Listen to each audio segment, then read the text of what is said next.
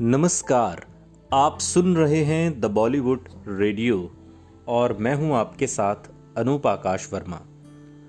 दोस्तों, ये किस्सा राज कपूर और हेमा मालिनी का है।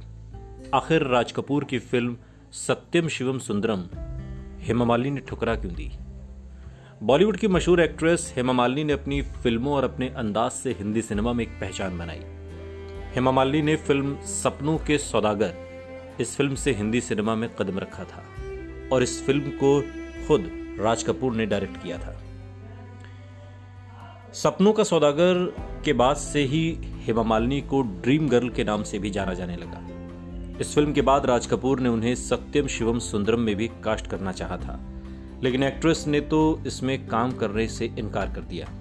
साथ ही राज कपूर ने भी कह दिया था कि जो मैं चाहता हूँ, वो तुम नहीं कर पाओगी। राज कपूर और फ़िल्म सत्यम शिवम सुंदरम से जुड़ा ये खुलासा खुद हेमा मालिनी ने अपने एक इंटरव्यू में किया था। हेमा मालिनी से इस बारे में बात करते हुए जब सवाल किया गया तो उन्होंने कहा, राज साहब, मेरे पास फ़िल्म सत्यम शिवम सुंदरम का ऑफ़र लेकर आए थे। हमने इस फ़िल्म पर कई बार बातचीत की थी, लेकिन उन्होंने खुद ही बाद में ये कह दिया था कि जो मैं चाहता हूँ हेमा, तुम उसे करने के काबिल नहीं हो।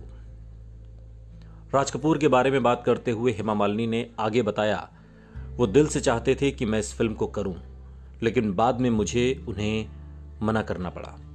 रिपोर्ट के मुताबिक, हेमा मालिनी को फ़िल्म में बोल्ड पार्ट्स दिया जा रहा था, लेकिन उनके मना करने के बाद ये रोल जीनत अमान के पास चला गया, जिसमें उन्होंने शशि कपूर के साथ इस फ़िल्म को पूरा किया। हेमा मालिनी ने इस बारे में बात करते हुए आगे कहा कि ज़ाहिर तौर पर वो मेरी छवि जानते थे, लेकिन उसके बाद भी उन्होंने मुझे रोल ऑफ़र किया था, क्योंकि उन्हें उम्मीद थी कि मैं हाँ कह दूँगी। शशि कपूर और मेरी जोड़ी भी फ़िल्म में काफ़ी अच्छी लगती, लेकिन मैं ऐसा बिल्कुल भी नहीं कर सकती थी।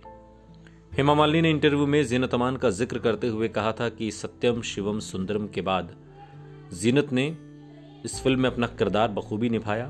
बोल्ड। हाँ और ये सत्तर के दशक में की गई एक बोल्ड फ़िल्म, इसे कहा जाएगा। लेकिन इसके बाद भी उन्होंने बहुत खूबसूरती से अपने रोल किए। आज तक किसी ने भी वैसा रोल नहीं निभाया जैसा सत्यम शिवम सुंदरम में जीनत अमान ने निभाया था। सुनते रहिए। द बॉलीवुड रेडियो, सुनता है सारा इंडिया।